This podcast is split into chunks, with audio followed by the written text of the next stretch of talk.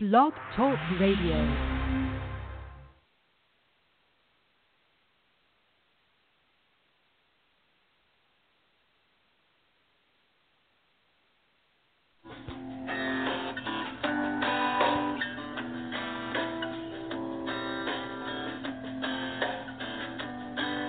And will I wonder why it's happening again? Welcome to Mind Shifters Radio with the Forgiveness Doctor, Dr. Michael Ryce. I'm Jeanie Ryce, your co host. Michael and I will share with you the wisdom of the ancient Aramaic internal process of forgiveness. We offer tools and support five days a week. We will support you in building a solid foundation within yourself to live in pure love, in Aramaic, Rachma. Michael is the author of Why Is This Happening to Me Again? For more information on Michael or myself or forgiveness, please visit www.whyagain.org. And now, your co hosts, the Forgiveness Doctor, Dr. Michael and Jeanie Ryce. Hi, and welcome to the show. Today is Tuesday, April the 26th, 2016. And our calling number is 646 200 4169 and press 1, and that puts you in queue to talk to us. And we would love to hear your comments and your questions because that makes this your show. Welcome, Michael. Thank you, dear heart. Welcome, everybody. We are honored and delighted that you're here to share this space with us as we move forward with our understanding of the first century Aramaic forgiveness process. First of all, to report that mom is doing well. Uh, we talked yesterday and asked everybody's support for Jeanie's mom, and they put her in ICU and they put her through all the tests and all the all the everything. And I think that um, she was going through a healing crisis because they couldn't find a thing wrong, and uh, just some energy moving and not something that necessarily is comprehended in that uh, that field. What real healing looks like is somebody processes through things, but actually, Jeanie had a, a similar uh, occurrence uh, last year when we were in Costa Rica. Actually, it might be two years ago now. Had a, a similar physiological response, which we breathed through and just held the space for. And it took about uh, I don't know, I don't remember exactly, maybe 10, 15 minutes to go through, but with some pretty intense physiological stuff that came from her early experience as a child, where she had what was called side pleurisy, and went back through the healing of that. And so I'm thinking that, and of course we probably will never really know because uh, that's not something that uh, is looked for in the medical community. Healing, uh, what's looked at is symptoms and the eradication of symptoms, as opposed to understanding the movement of energy and what's happening. But I suspect that mom was in just a major healing crisis, and she went through a layer, and uh, all seems to be well.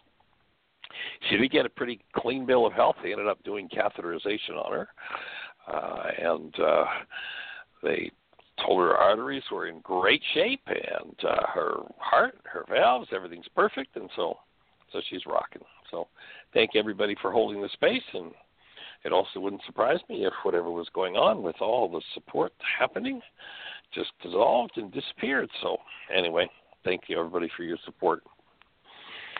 And it kind of points to, in a sense, this whole process of healing and how healing can be pretty chaotic looking.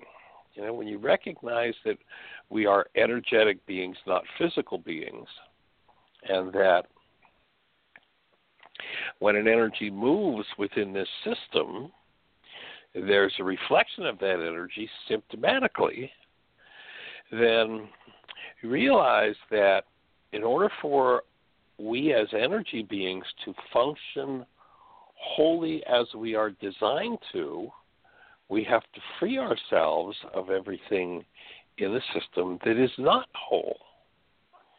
And thinking in terms, you know, we talked yesterday a little bit about the idea of when somebody has something that's less than love within them, that something comes forward and formulates projected images out of the brain cell structure into one's brain's image of another and the crazy things that can show up in people's minds from the content of their structures playing out in relationship in community and a very well known step in the formulation of community is that if a community of people is going to come together, there's going to be some chaos in the forming of that community, which basically simply is a reflection of the fact that in order for people to come together and function truly as love with each other, real true community, and when we say function as love, we're saying function as real, honest to God human beings, recognizing that if you hold a newborn child, the newborn child is the absolute presence of love, and that's the essence of each of us. If we come together with others and there are energies that are less than love within us, before we can really truly be in harmony with each other, those things which are not like love are going to tend to surface. And they're going to have to be worked through. And oftentimes this becomes a block to forming community because people not realizing that when something moves in them, we have this capacity as human beings to form pictures, realities, and that the pictures and the realities that form in our minds are all reflections of the contents of our minds, not necessarily reflections of what's happening in the world. That as people come together, the hostility, the fear, the sadness, the grief, the rage, the pain, the drama, the trauma that each carries into the relationship, sooner or later is going to surface in each of those minds. You know, you put two people in a room together long enough and often enough, and they're going to step on each other's realities. And when each person involved in that situation can recognize and own the output of their own minds, can own their own perceptual realities rather than pretend that they belong to someone else, then community develops as people are able to do that. But when they're not, things can look pretty crazy in the forming of community. So, if a, peop- a group of people come together to, let's say, for instance, create relationship around the commitment from the Healing Through Relationships workshop. You know, I promise to trust you enough to tell you the truth and treat you lovingly, gently, and with respect.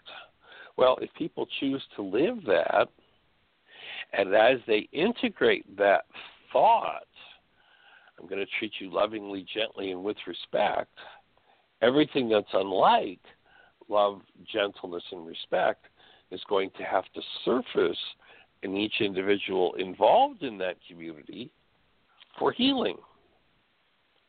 And once it surfaces, when people can take ownership and remove what never belonged, then that individual, having removed or forgiven their hostility, fear, rage, grief, guilt, drama, or trauma, the tendency for that to play out diminishes.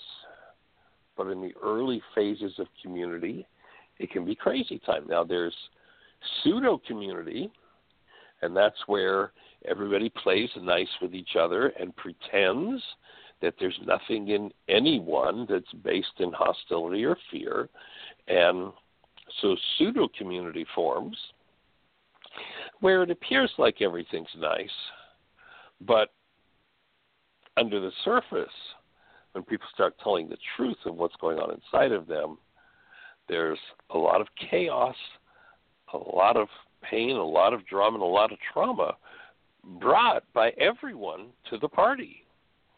That is, those old generational dynamics have to show up in the mind and be cleaned up in order to be free of them.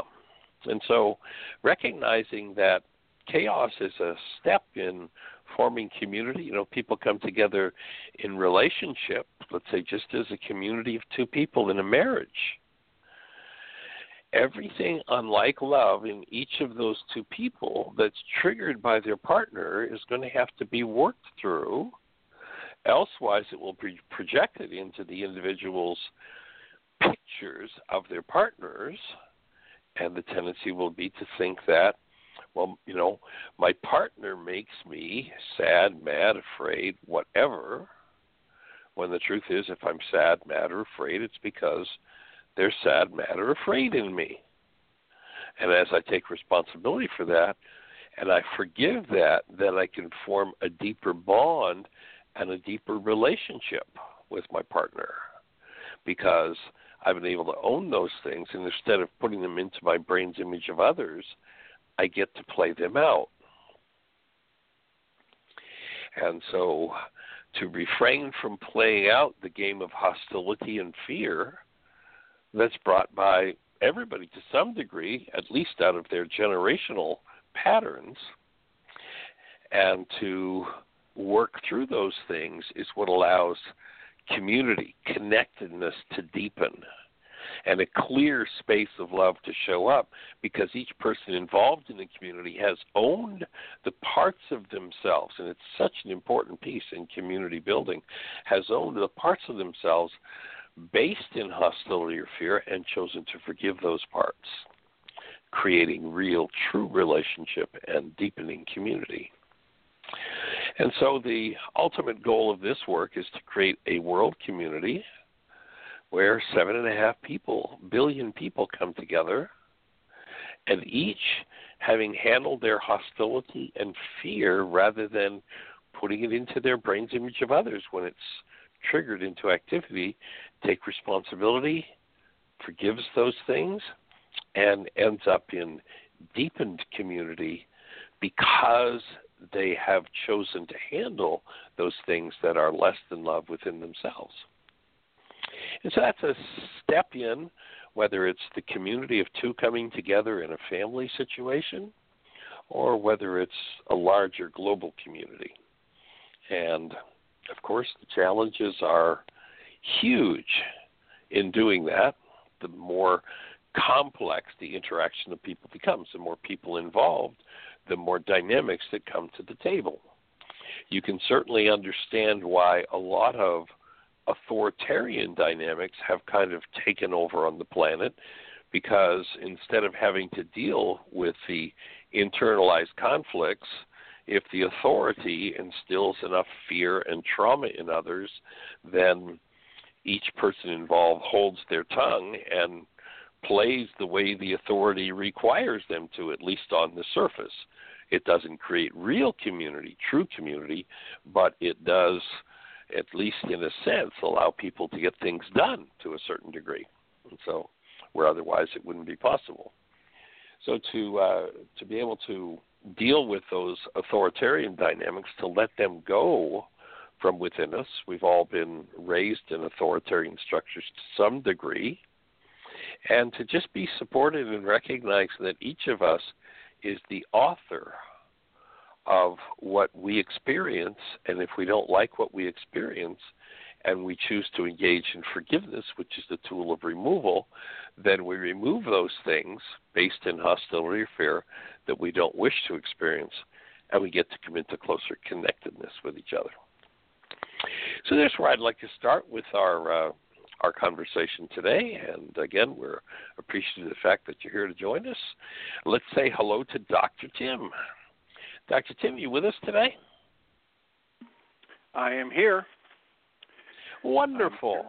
Well, what's exciting in your world, sir?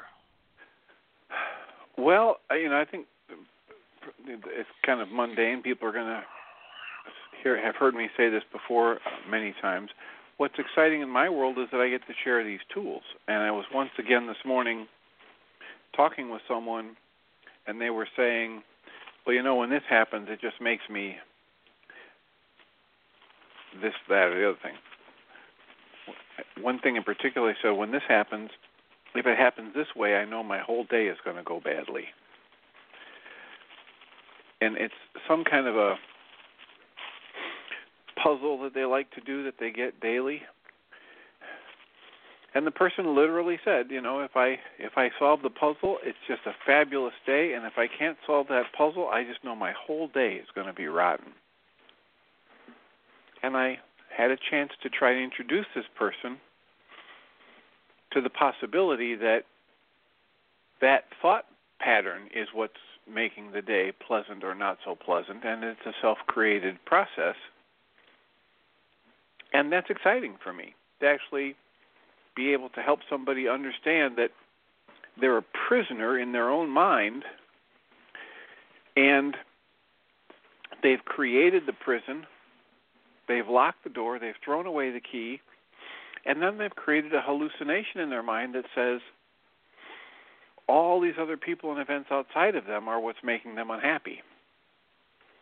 So that's exciting for me, and I get to do that on a regular basis, and I'm I'm very happy about that.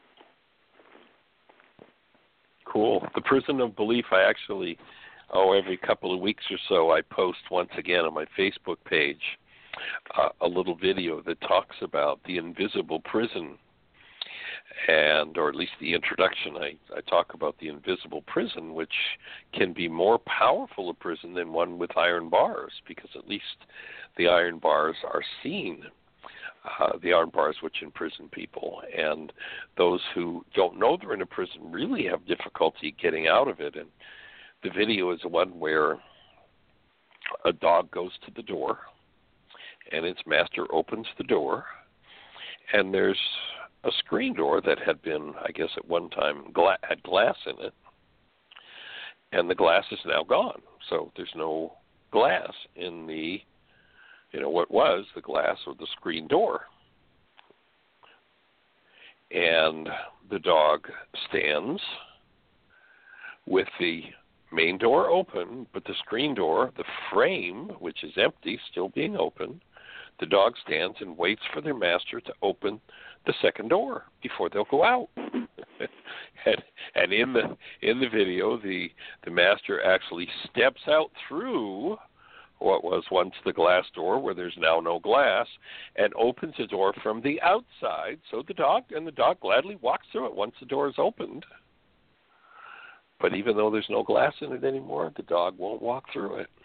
And when it comes back it'll stand and bark. And the master will come to the door and step out through the glass that isn't there and open the door for the dog. But the dog doesn't get that. There's no glass in the door anymore.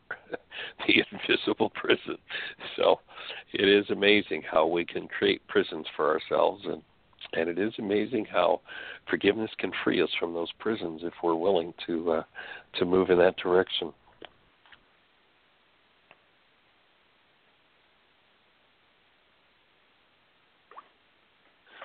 Let's check with. Oh, go ahead, Tim.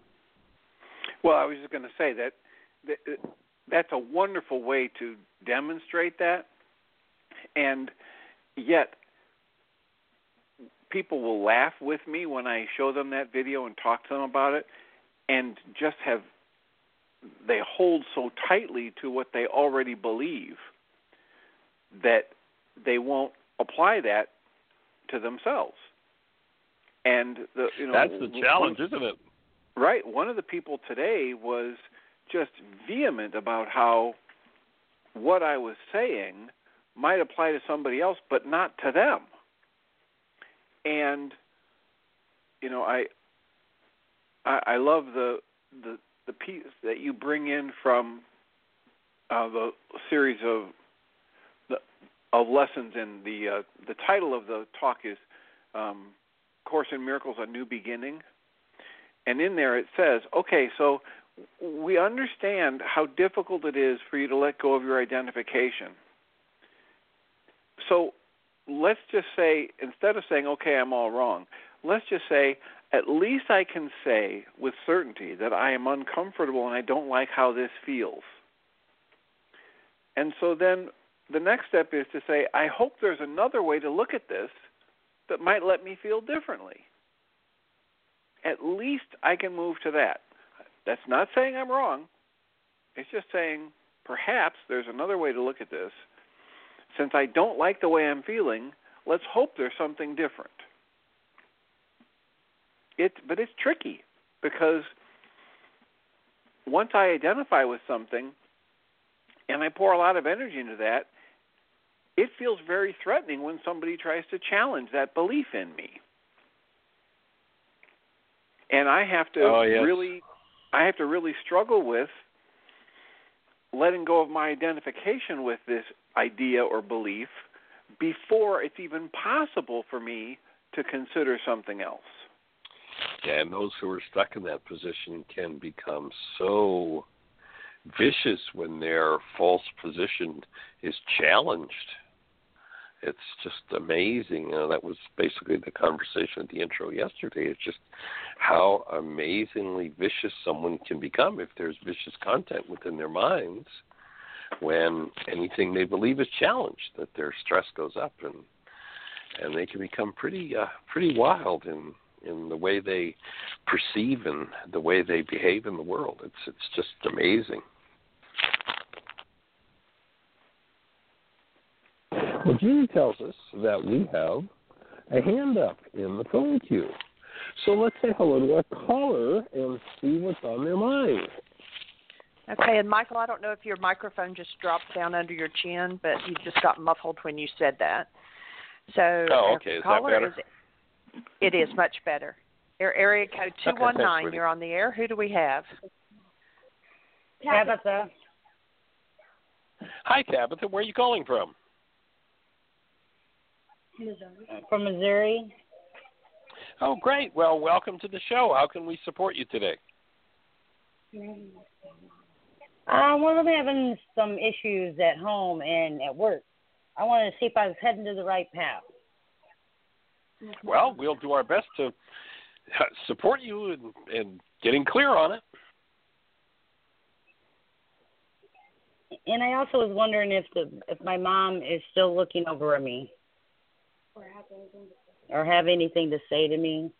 I've been wanting her to come see me, but I I see her in dreams.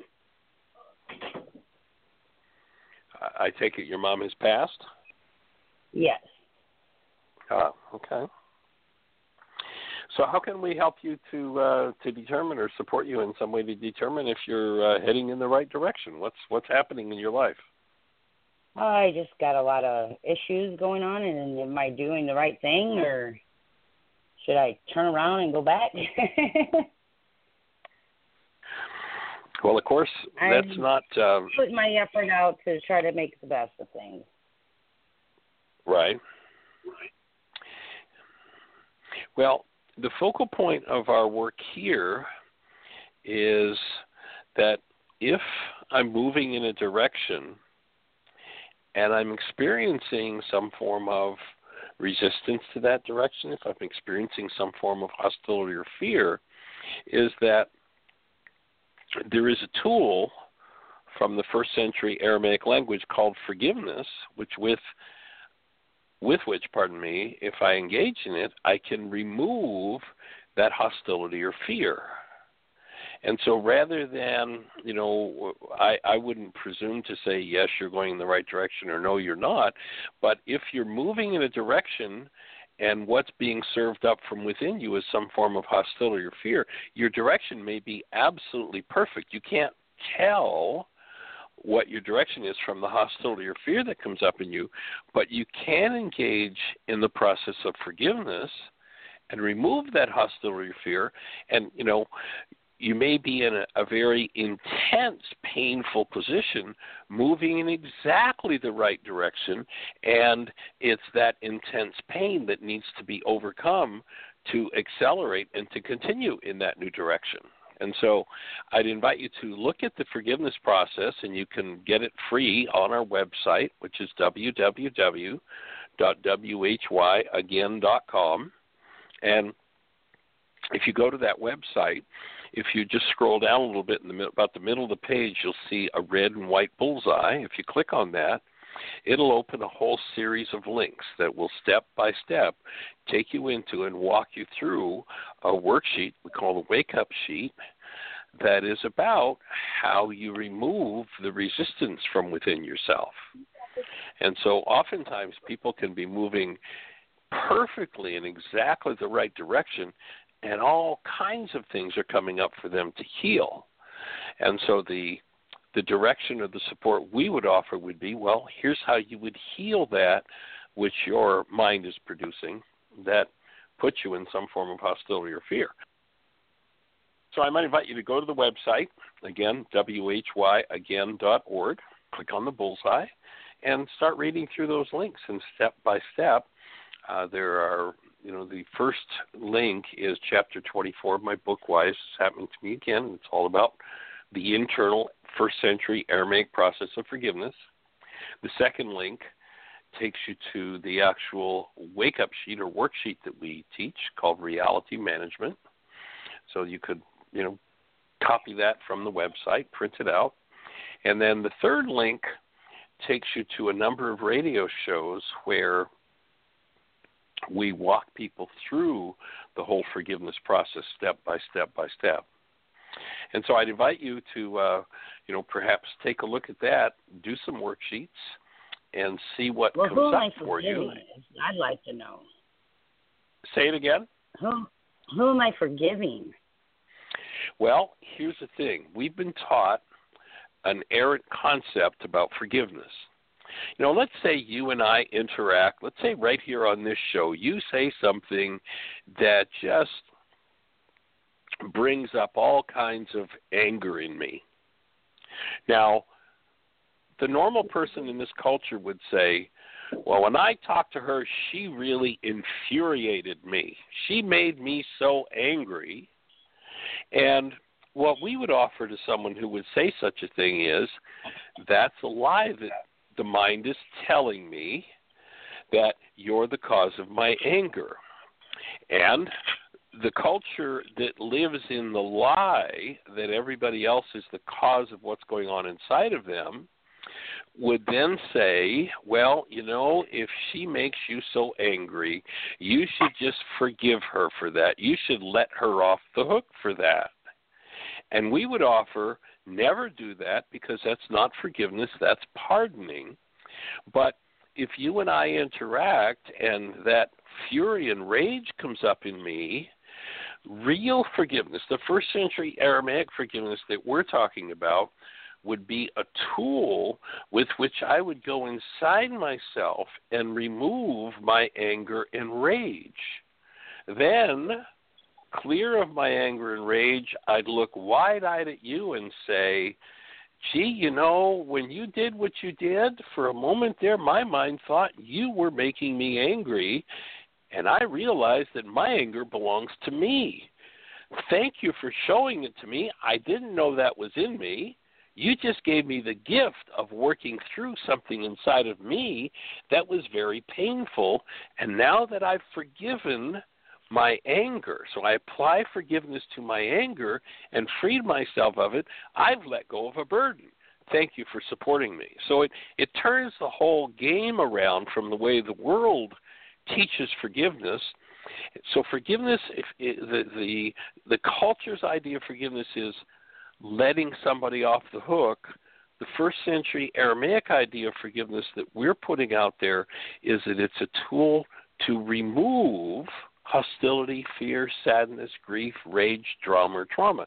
So, in the context Okay, of your so question, now I'm I- moving in the right direction. Well, give me a second. Yes, uh, in, in the context of your question, oh, oh, oh, well, hold on for just a second. Let me just complete a thought here.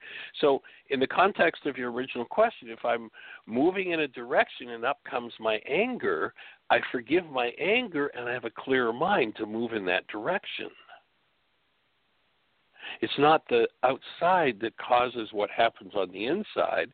And if something comes up in me, I forgive as to that which comes up in me, and I free myself of that interfering energy. Does that make sense? Yeah, Okay. yeah. I had an incident that happened last night, and usually I would Right? get enraged and stuff, but the way the other person approached, he made me realize that you sound like me, like I would be, and it, I don't want to be that. and it kind of put some thoughts in my head. So kind of give you an example of something you weren't. Awesome. Nice to have friends Yeah. like that, isn't it? yeah. Cool. Although sometimes it can take you aback for a minute and take your breath away. It's uh, it definitely is a gift when when someone can show you a different way of uh, of being. And our right. the whole basis of this work, you know, have have you ever held a newborn child? Yes. Oh yeah. If you went back to, if you went back to the moment where you first held that newborn and you were to describe the essence of the newborn, what word would, would you you use? Credible. Mhm. I don't. It's hard to explain when you hold a a baby. It's It it's is, it? It's so awesome. It's It's it's awesome. Yeah. It's just it's unbelievable. It's awesome. Right. So so the whole basis of the work we're doing here is to recognize when you tap into that energy of the newborn is awesome, it's beautiful, it's sweetness, it's love, is to recognize that that's who you and I are. And if we're moving in our lives in a direction and something less than that comes up in us, our job is to forgive, to remove that so we can move with clarity and love through the world and produce results based in that clarity, in that sweetness, and that love. And take responsibility for anything that's less than that. And if it takes us out of the truth of who we are as love, to remove that which blocks our awareness of love so that we can come back to that awareness and really truly live in that space. It's a it's a pretty big challenge. Yeah. I'm Big always trying to be nice. Mhm. it's hard to be Great. nice sometimes.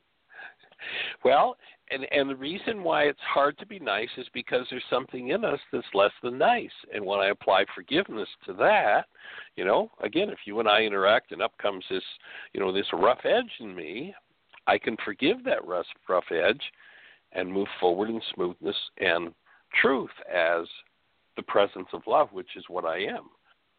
Kind of like So you might go to the website. That's it. Forgiveness is the removal of that in me that takes me out of the truth of who I am is love. Right. It's not, as the culture has told us, letting other people off the hook because there's something less than sweetness moving in me. So each time I interact with somebody in the world who brings up my sadness, my fear, my rage, my guilt, my grief, my pain, my gossip, my slander, my vengeance, each time I interact and somebody brings that up, if I apply forgiveness, I'll free myself of that. I'll free myself of that. I'll free myself of that until those things are simply no longer in me. And if they're no longer in me, then I can't experience them, no matter what the world does. The world was never the cause of those things in the first place. The world certainly could trigger those things into activity, but as I choose to become a conflict free, hostility and fear free being, then I tend to move in the world as the space of love rather than the space of some form of hostility or fear. And that's the whole bottom line of what this work that we're doing, this first century Aramaic forgiveness work, is about. And that's what the tools are on the website. And as I say, if you click on that bullseye, it'll walk you right through how to use that tool. Oh, I definitely will. Awesome. Awesome. Well, any other thoughts or questions we can support you with? Well, my mom's always been a kind-hearted woman. Is maybe Right. she there to helping me try to keep my cool? Well, it, it wouldn't surprise me a bit. I, you know, we don't do psychic type readings or anything like that, but I think that anyone that we're connected with, especially out of that space of love, whether they're in their bodies or not, are still linked and connected to us and supporting us. Yes. Well, that's good to know because she was a very likable and lovable person. Awesome. How long ago did Yeah. she pass? Oh, um, I think it was like ninety-eight or eighty-nine. It's been a while. Mm. Long time ago. Yeah. Well, we we hold the space that you're able to receive communication and connectedness from her, and uh, and be supported by her sweetness still today. Oh yeah, I think of it all the time. Cool. I want to be like Fabulous. her. There you go. All right. Very good. Well, thank you very much for your call. And uh, if you tap into the worksheet and you put it to work, if any questions come up, that's what we're here for in the show. Call us back and ask your question, and we'll gladly answer it and support you through the process. all right, thank you very much. Okay. Blessings. Thanks for your call. Lots of love. And our calling number is 646 200 4169. And if you have a question for us and you're in the phone queue and you push one through the magic of technology, a little hand goes up in the uh, in the uh, control panel on Jeanie's computer, and she knows you want to talk to us. So, Jeanie, is there anything happening with anybody in the chat room or anybody with a hand up at this moment? No, it's real quiet in the chat room and nobody has their hand up. So if someone presses one, you're first in line without waiting. And we've got lots of space left for conversation. So if you've got a question for us, if you've got some way we can support you, push one. And we're having a conversation. You know, sometimes people are like, well, I'll often talk to people and say, well, I, I don't put my hand up and listen to the show all the time, but I don't ask questions because my voice would, might be shaky or, you know, I might not sound good on the on the show. Well, you know, we'd invite you to let go of any concerns in that regard. And if your voice is shaky, if you're nervous, that's perfectly fine. We're perfectly okay for that with that, and that's what we're here to hold the space for. So, if you have a question for us and you're feeling a little nervous, go ahead and push one anyway. Ask your question. We have a hand. We we can handle shaky voices. Let's go for it. Okay, it's area code 517. You're on the air. Hi, Michael, Jeanie, and Tim. How's everybody doing? Rex. Hey, hey, we're rocking, young man. How are you, sir? I'm doing well, very well.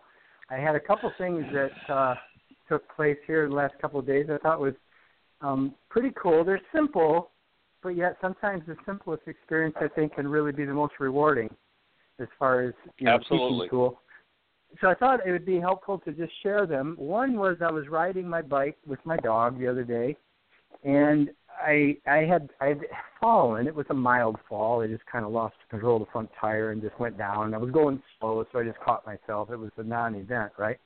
Um, and then I went about my ride and came back home, and then we had um, a lot of work that we did this week, and blah blah blah. And about a week later, um, I had noticed when I went to do my ride again, do another ride, that my clicker that I used to help, let, you know, for teaching my dog was gone and I couldn't find it. And I thought, well, what did I do with it? And I looked around, and I looked around the house, I couldn't find it. I thought, well, doggone, I must have lost it. And then, and then I was riding today, and before I went for my ride today, this is about three or four days later since I noticed it was gone. Uh, we've had rain, and it's, you know, the woods is a woods. It's, it's dense woods with a lot of leaves and trees, and I've made some trails through that. And uh, so I'm riding, and I I think I think I'll go in the woods, and I, I wonder if my clicker's in the woods. And I thought, well, that's like a needle in a haystack. The clicker is literally about uh, inch and a half, two inches long, and about a half inch thick, and a half inch or about an inch wide. So really small, and it's purple, so it would stick out, I would think. But man, in the woods, you know, how would you see something like that? So I'm just riding along and enjoying my ride, and and then the thought came, and this was early in the morning. I thought, well, maybe I I lost the clicker in the woods. I said, well, that's silly. That's really going to be hard to find, and I let it go. And as I'm riding along, uh, a voice, which was in my voice, I would interpret it as being in my voice, it, said like this. It was my own thought, kind of like, and it said, uh, "The clicker is right where you fell." I thought, "Oh, well, that's a good idea." I thought, what, "What's the clicker doing?" Okay, well, and so I rode to the spot, got off my bike, less than 30 seconds of looking. I was not exaggerating at all. Just, well, I might have been exaggerating a little bit, but it seemed pretty short duration of time. Um, and I looked down, and there it was. Picked it up, put it in my pocket. Thanked the universe for reflecting to me intuitively where my clicker was because I wanted it. And what I got out of that is, and I've been seeing this over and over again, that uh, you know, as I share with my clients and I share with myself and I affirm to myself, that the creative energy always says yes, and it's up to me to direct it in a, a manner that is loving and kind and compassion and all those qualities. And when I'm in a fearful or hostile state, I am directing it to reflect to me my fearful and hostile state. And when I'm directing it from love, I'm directing it to reflect to me my love and my beingness. And in that, it always says yes. And I've said this over and over again, and what a clear representation of that. I, it was kind of like riding into the wind the other day and having the wind blowing from every direction because I was asking for it to show me in my content I had resistance. So it was a great way for nature to show me my own resistance. And that was another way of it saying yes, because like we know in the laws of living course, um, it's no respecter of individuals or persons. Law is no respecter of individual or persons. It just exists as law and functions consistently all the time. So I thought that was pretty cool because it reaffirmed to me that this was a small thing, quote, I'm putting a small thing on it, but it was quite miraculous because I didn't spend any time, quote, looking for the clicker other than that moment or so, but I was guided directly to where it was, which was in line with my highest inspiration regarding the clicker. And I thought, wow, the universe is always functioning from a state of humility. Humility, as I understand it, is to see the highest and best in myself and see the highest and best in another and join with the highest and best intentions of another. And from a loving place, I was just exampling, hey, I'd like the clicker back. Oh, I'm going to have to go buy another one. That's okay. They're only like four bucks or something. There's no big deal. I'll go and buy another one. And then I thought about it today, and it's like, I'd really like that clicker back. And lo and behold, the reflection was the universe joining with my highest and best intention and, and, and giving it to me without me having to put a whole lot of um, you know, concerted time and energy and effort to make it happen. And it was like, whoa, that was cool. So, so any thoughts or comments on that? Yes. I was just going to say it sounds like a good lesson in listening to your intuition and knowing that uh, that each of us has a guidance system that if we're willing to listen to it will always give us direction and that direction is Exactly. infallible. Exactly. And, and it's I'm seeing it more all the time in all different types of areas in my life. And in in a in a contrast, um, this this piece was about perception that I'll share now, and it's really quite unique. It's, it's simple. Um, I I make a conscious effort when a client comes to my home and I'm getting ready for a session to be present, conscious, active love, and to be seeing things, watching their body language, what kind of clothing they're wearing, you know, and all these things can reflect whatever it is they might be working at. You know, it's just little um, nuances that I've developed as far as a skill of observing. So I had a client come over yesterday, walks in the door, and has a shirt on. And the shirt on it said Gypsy Soul. And I I saw Gypsy Soup. Now, P and L don't look anything alike.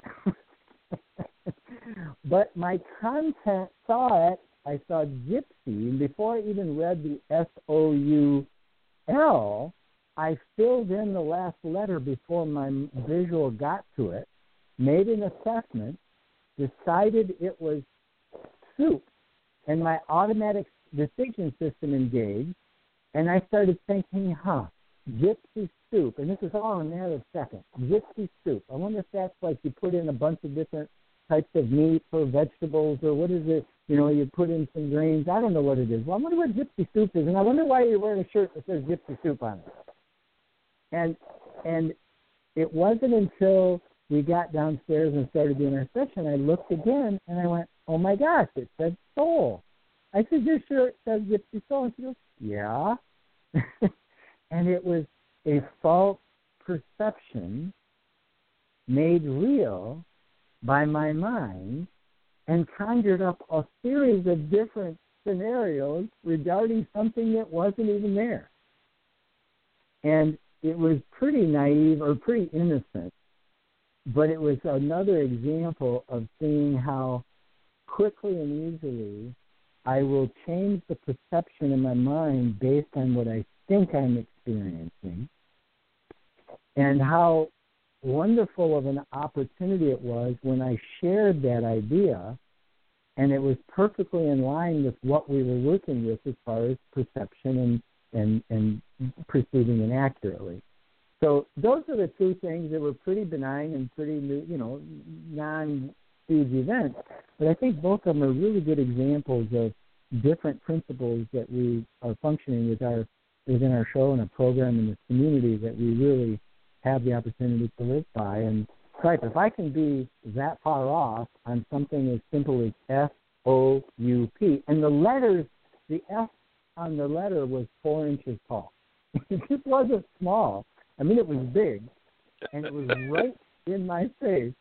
So those are the two things, and I thought, wow, what a great example how we can distort, how I'm able to distort something that is blatantly one way and make it another. And how wonderful it is for me to accept it and then laugh about it and, and then reaffirm how it's so important to invite Rupa for me to engage love and to invite Rupa to tell me what I'm seeing, to invite Rupa to be my eye, to see through me and guide me in my perception. For sure, and and who knows? I, I look forward to uh, what the result will be in the experimentation you might do with this new gypsy soup idea, and who knows what you might come up with? Who knows where it might end up? You know, might end up with some yeah, awesome recipes. well, that's pretty much what I wanted to share, and just to extend my love to everyone. All right, so you have a blessed day, and uh, hug those, keep hugging, hugging those babies for us. They're well, I assume. I will. I yes, they are, and I, I have the opportunity to see Kai, um, our grandson, um, this afternoon. They're coming over in a little while. Mom and Sandy and Kai are coming over for a visit, and I'm looking forward to see them. And I'll give them a big hug and think of all of you. All right. Lots of love and blessings. Take care. Thank you. Okay. Bye bye. So once again, if you're on one of those stations where we can't see you in our control panel, our call-in number is 646 200 4169. We would love to hear your voice. How can we support you? How can we share uh, these tools, the refinements, the understanding of first century Aramaic forgiveness, and all of the corollary tools that we've developed? By the way, if you uh, if you haven't engaged in the tools, you're welcome to go to our website, I'm not even sure right now, but I think our uh, website's probably up to about 8,000 pages, so you can spend lots of time. And Jeannie has just put a just so much support material uh, from every perspective you can imagine on the website. So you're certainly welcome to go to whyagain.org and and put the tools to work. There are links to videos, to audios, and of course, radio shows. We've been uh, we're in our 60 years, so there are probably I don't know, getting somewhere up around 1,500 or so, shows now that uh, you can go back and just give a click and listen to. And there's some really powerful conversations there. If you uh, if you go to the bullseye uh, on the website on the home page and click that, the third link down will give you a link to some of our favorite shows, some of what we consider to be the most important and the most powerful shows. If you uh, if you're not engaged in or haven't engaged in the first century Aramaic forgiveness process, or you know maybe you've been around this work a while and you're ready for coming to a new level of understanding of forgiveness, one of the uh, the most delightful uh, support devices that we've got on our website, of course, is our YouTube page. And if you go to actually any page on the uh, on the site, on the right hand side, you'll see some links for uh, you know social media. And one of those is a little square red and white square. If you click on it or square with an arrow in it if you click on it uh, it'll take you to uh, our youtube site and if you look for the PowerPoint presentation, you have to go through the list. I'm, I'm actually working to understand if we can reorder those somehow so they'll be a little easier to find. But if you just go down and look for a video of a PowerPoint, Bill Costantino and I spent about a year going back and forth, and Bill is an expert at doing PowerPoint presentations, and he just put a lot of time. I mean, just a lot of time into creating a a short form way of understanding the why and how of first century Aramaic forgiveness. He literally was able to capture in 24 minutes literally 35 years of my work. You know, the first 30 years I taught forgiveness, I couldn't tell you why or how it worked.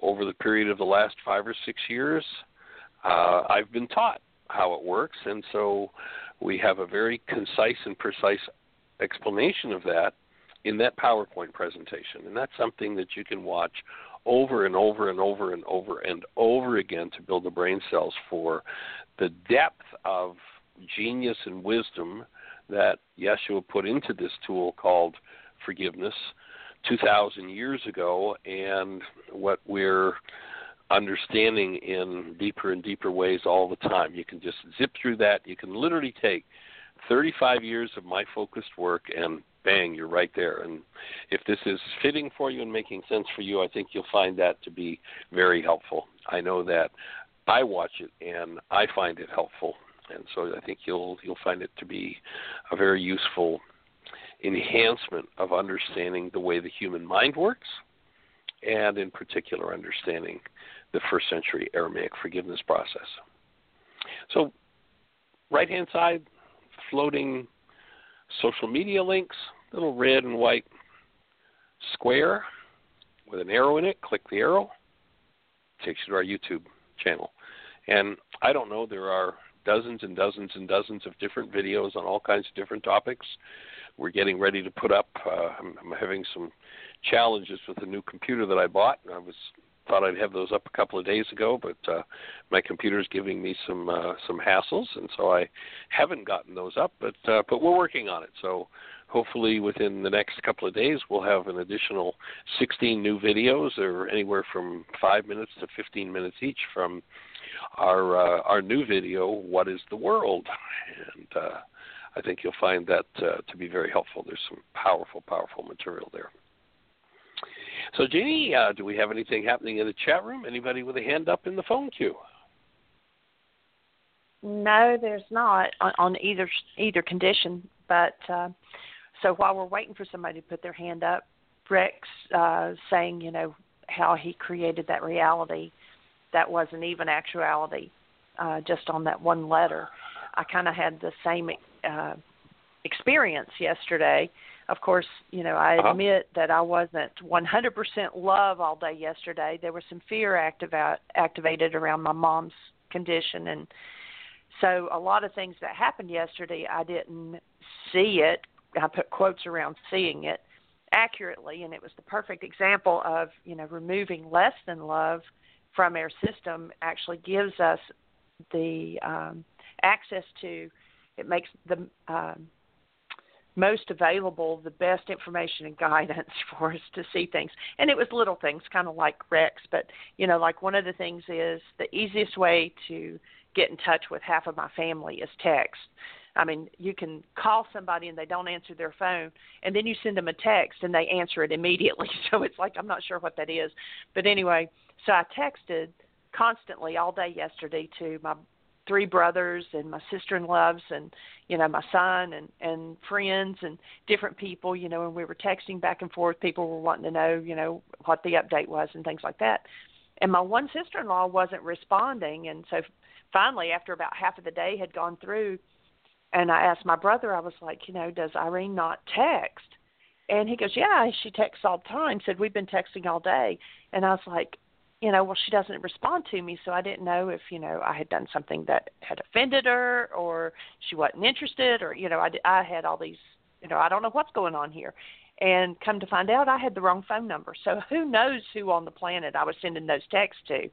but I had my sister-in-law's phone number wrong in my phone.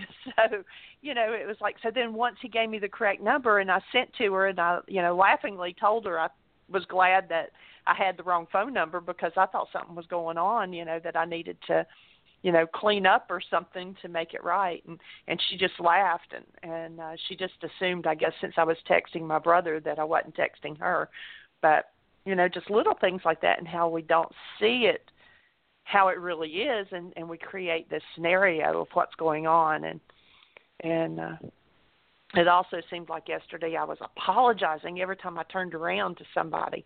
And uh so it's you know keeping the mindset of love is definitely uh key to seeing what's really going on.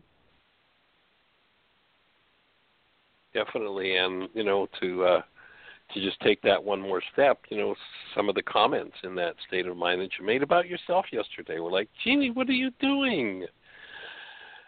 As you sort of said some not so nice things about yourself that just weren't the truth.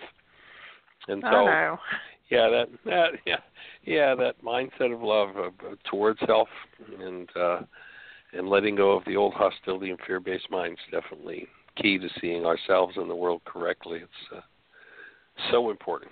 So important.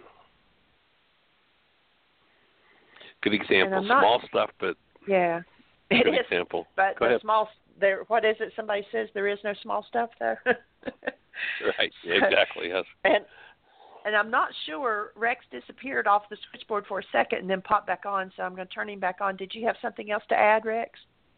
I did actually. Thank you, Jeanie. Um, All right. I, I noticed. I noticed as you were talking, I you resonated something to me um, that might be helpful, and that was when you said what I might have said or done that offended them. And and then Michael said some things about how you were a little hard on yourself, and you talked about that as well. And when I usually have a thought that comes into my mind like that, I'm usually working with something around guilt and blame. Yeah, And and, and so- I think part of it was about So, being Jeanie- so far Je- away. Jeanie, I'm listening and I can't hear Rex. He faded away, so I lost that point completely. Oh, okay. He Yeah, was Rex just just disappeared that when, there. Yeah. Um, Can you hear me now? You want to repeat it, Rex? I sure will. Um, can you hear me now, okay, Tim? Yes, you're not loud, but you're there. That's interesting. Okay, well, I'm talking right into the microphone. So, what I was saying is, whenever I've had the thought in me that says, What might I have done or said that could have or did offend them? I realize I'm working with guilt and blame inside me. And so I was just offering to Jeanie, there may have been that there, and just as an insight and support her in seeing that, Jeanie, you are an amazing being of pure love and any guilt or blame that you might feel or think is not accurate to who you really are. I'll second that motion. Thank you. All in favor say Yeah, aye. there- All in favor say aye. Motion Aye. carried. Thank you. Yeah, there there was some guilt around not being there. Are you breathing, breathing sweetie? and working through that. Yeah. Yeah. Good. Good. Well, I can sure the space. resonate with that, Jeanie. And I'm sure we all can. Yeah, wouldn't it be nice to be able to bilocate, trilocate, be in two or three places at a time and carrying things forward and sometimes that's not it. My love and blessings. Thank you. Thank you. And we are down to about 45 seconds, so if you just want to close We it, Michael. are. Yeah. Well, thank you everybody for joining us. We appreciate you, and uh, bring a stranger to the show tomorrow. In the meantime, create the best year yet of your eternal life. It's an awesome gift to give the world. Blessings.